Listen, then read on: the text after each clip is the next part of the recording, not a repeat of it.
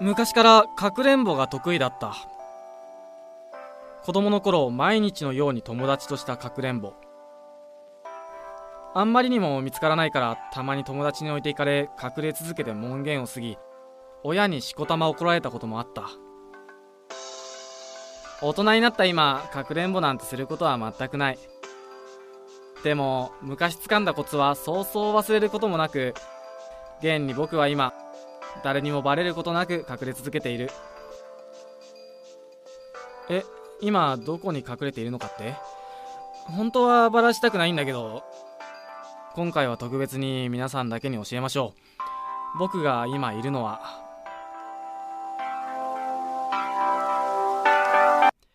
女子更衣室の中だ。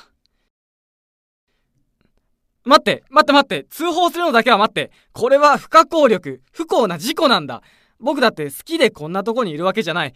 たまたま間違って入ってしまったんだ。頼むから弁明させてくれ。原因は、そう、昨日の昼休み、ジェラさんがこんなことを言い出したからなんだ。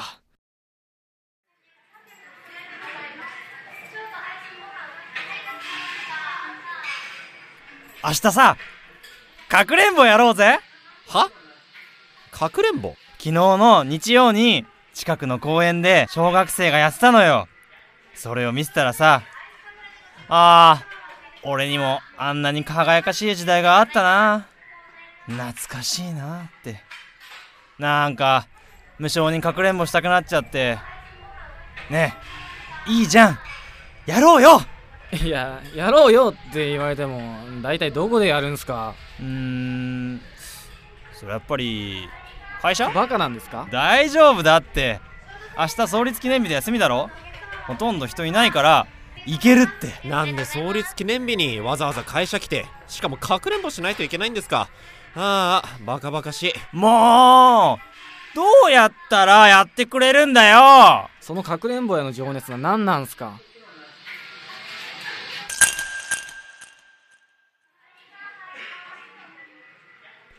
わかりました。やりましょう。お、ちょっともちろん、マジで俺やだよ。その代わり条件があります。条件？鬼はジェラさんです、隠れる場所は会社全体。もちろん警備室とかはなしですよ。鍵かけられるところはダメ。時間は午後5時から1時間だけ。2人とも見つけられたらジェラさんの勝ち。見つけられなかったら寿司をおごってください。もちろん見つけたら僕らがおごります。こちらからも一ついいか？どうぞ。一度隠れた場所からは移動しないこと。なんせエリアが広いからね。ちょろちょろ移動されたら勝ち目がなくなる。これは絶対譲れん。わかりました。ちょっともちよ、本当に大丈夫なの？心配ないですよ。うちの会社結構広いし、時間も1時間だけじゃ無理ですって。頑張りましょう。寿司が待ってます。寿司か。よし、頑張るぞ。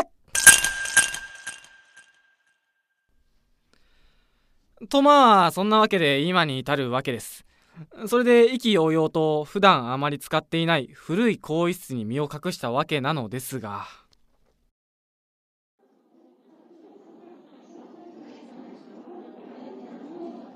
完全に忘れてた。女子更衣室が壁の補修工事に入るから、今臨時でこっちで女子が着替えをしていることに。っていうか、なんで創立記念日なのにこんなに人がいるんだよ。なんか今日他にあったっけ？にしても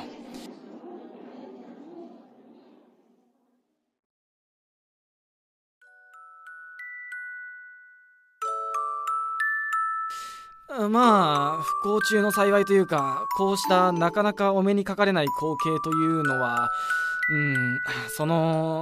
僕も健全な男子なわけで、頭では分かってるんだけど、こう体は反応しちゃうというか、正直言ってめちゃくちゃ興奮しちゃってます。僕変態なのかもしれないですね。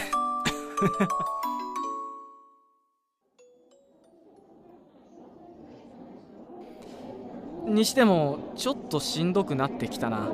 いや、下半身的な意味じゃなくてね、狭いロッカーの中にかなりの時間いるから、さすがに足がやばっ。女子たちの動きが止まった。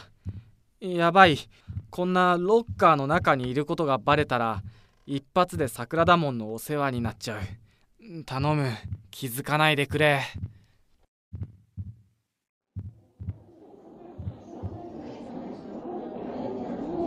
助かった。危ないところだった。生きた心地がしなかった。でもなんだろう、この緊張感、なんかやみつきになりそうだ。ついに下着に手をかけたぞ。まさかこんな光景をお目にかかれるとは。生きててよかった。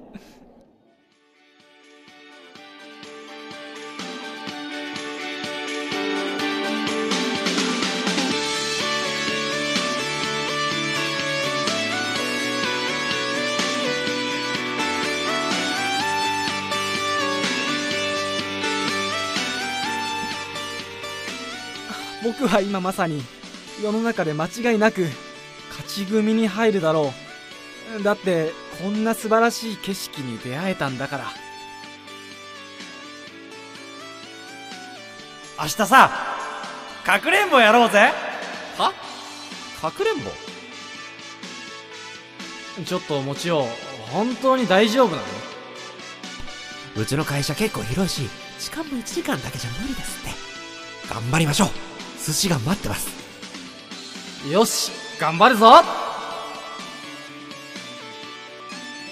ジェラさん、もちろん2人を置いて僕は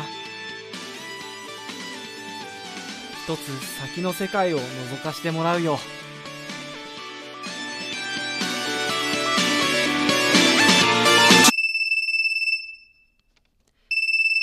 誰だ、こんな絶好のタイミングで。もちよ、あいつふざけんなよ、バカ野郎が。ふう、まったく野暮なやつだぜ。さてさて、続きをっと。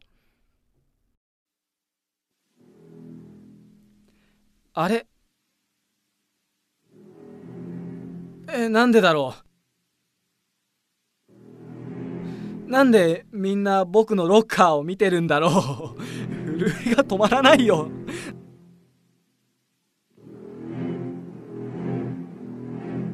ジェラさん、もちよ、助けてー。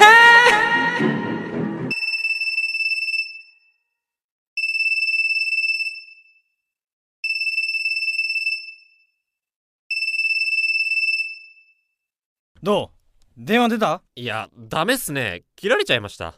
あいつまだ隠れてんのかな。制限時間過ぎてるから出てきてもいいのに気づいてないのかな。しかしどこに行ったのかね。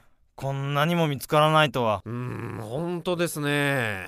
かくれんぼ得意とは聞いていたけど、こんなにうまいとは。どうする？どうするって？いや、さすがにあと 1,2 時間したら気づいて連絡来ると思うし、先飯食いに行く？ごちそうさまです。そこで見つかったお前におごるのはなんか尺だけどな。まあまあ、ルールはルールですから。ほら、行きましょう行きましょう。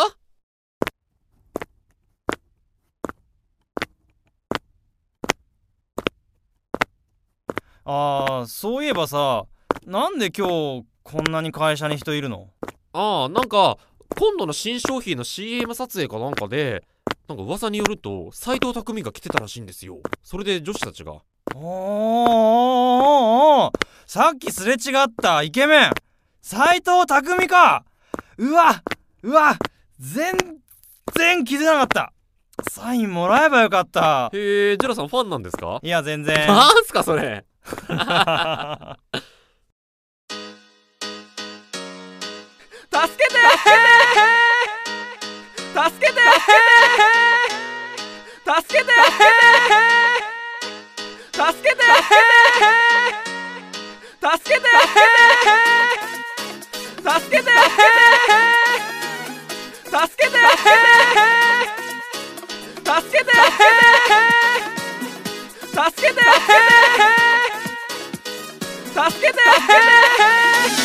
はい、というわけでお聞きいただきましたラジオドラマ秘密の花園、いかがだったでしょうか。頑張れラジリーマンもちろです。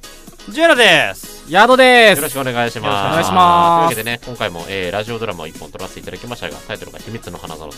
いやー、花園でしたね。出てきちゃって大丈夫なんですか？いやいや、シャバに出てこれた。そうですね。5年ぐらいちょっとぶち込まれてましたけどね。これ5年前の話だから。ガリガリに痩せて出てきましたね。まあというわけでね、ちょっとねヤドさんが桜の門のお世話になっちゃうお話でございましたけど、そうそうそう。ね、実際やってるんですよね。だからね、そうなると語弊がちょっとあるというか、これ見バレした時に本当にやってる点になっちゃうともう大変なことになっちゃうから、フィクションです。フィクションです。フィクションです。フィクションことにしてるとかじゃないのよ。フィクションなのよ。しかもこれ書いたの僕じゃないですからね。そこをやったら今回強調したがるよね。今回脚本もちおですから、もちおに陥れられてるということに違いない。暴露したんだ先輩の。やっぱりね、なんか普段僕書いてるものってやっぱりねジェラさんを主役に書きがちなんですよ。ああね。ああそうだね。やっぱりキャラクターとして動かしやすい。主役性があるんですよね。そうそうそう。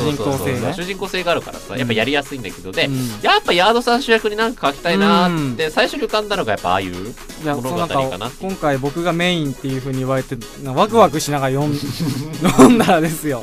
下半身がどうたら。下着に手をかけたイエイみたいな何ですかこの台本は。真奈美の新世界覗きに行ったとか言って、やっぱりなんかこの3人の中で一番ね、ほらドラマのセリフでもあったけど、正直言ってむちゃくちゃ興奮しちゃってますって多分セリフがあったと思うんですけど、あれが一番誰がうまく言えるかなって言ったらやっぱりヤドさんがねすごい真顔であのセリフから全てが始まってるから、誰に言わせたいかなって、ああヤドさんだって自分で言った時確かにスッと落ちてくるのがあったけど、なんか役作りがあんまりね苦じゃない感じは。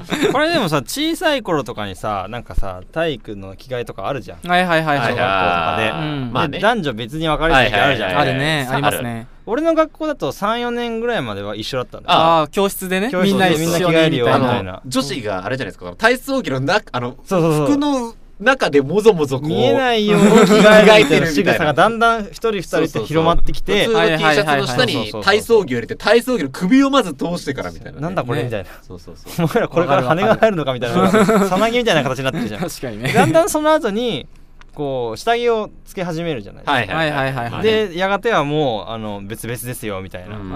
っていう時にさ、覗こうとしてるやついなかった？まあいなかったとは言わないけどね、全員いるんじゃないですか、そういうのは。なんかそういう経験から書いてんのかなと思って、名誉のために言っとくと俺は見たことがない。あ、本当に自分の名誉書いて、自分の名誉だけ書いて、なんだろう。でもね、小学校の時とかさすがにないかな。そういうのまだ分かんないじゃん。男の方が成長遅いから。高校生ぐらいだって行くかみたいな話ありましたけどね。ああね。そうなんだ。プールの時とかに。あそこに着替えてるらしいぞって言って。で、しかもなんか本気度合いが出ちゃうとギャグにならないから、みんなでこう押すなよみたいな感じで。そうだよね。そうだよね。っていうのは正直青い。で、ガタンとか言ってダッシュに逃げるとかね。ありましたよ。それはありましたよ。そうそうそう。まあそういった感じで仮に今自分の立場として実際着替えを生で見るとしたら、まあだってほら「秘密の花園」ってタイトルだけどさ、女子更衣室の中って僕ら男子には絶対見えないじゃない。見えないね。まあそうっすよね。何が行われているのか、いや本当にいろんなそういう経験をちょっと見たらどう反応しちゃうのかなっていうので今回書いてあるんです。なるほどなるほど。まあまあでもね、面白かったですよ。なんでね、かくれんぼなのかっていうね、いきなりね。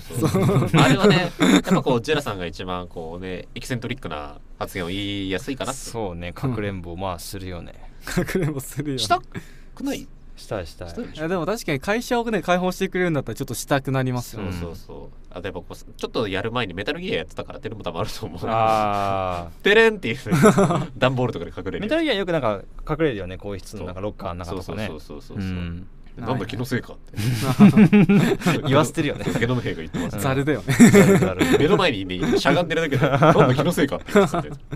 そうそう、まあそんな話でございましたけどもね。まあそういうわけでヤードさんに今回ちょっとね面白い感じでやってもらったわけでございますが、我々ラジリマン今後もね、まあラジオドラマと最近ラジオドラマが続いてるから、そうですね、次あたりはまたちょっと違う作品だったりするのかな、どうなのかな、どうなのかな、はい、というわけでね、どんなことを定期的にね、またいろんな作品とかね、ものを映画のね批評とかもまた近いうちやりたいなと思ってるので、またその時にぜひお聞きくださいというわけで。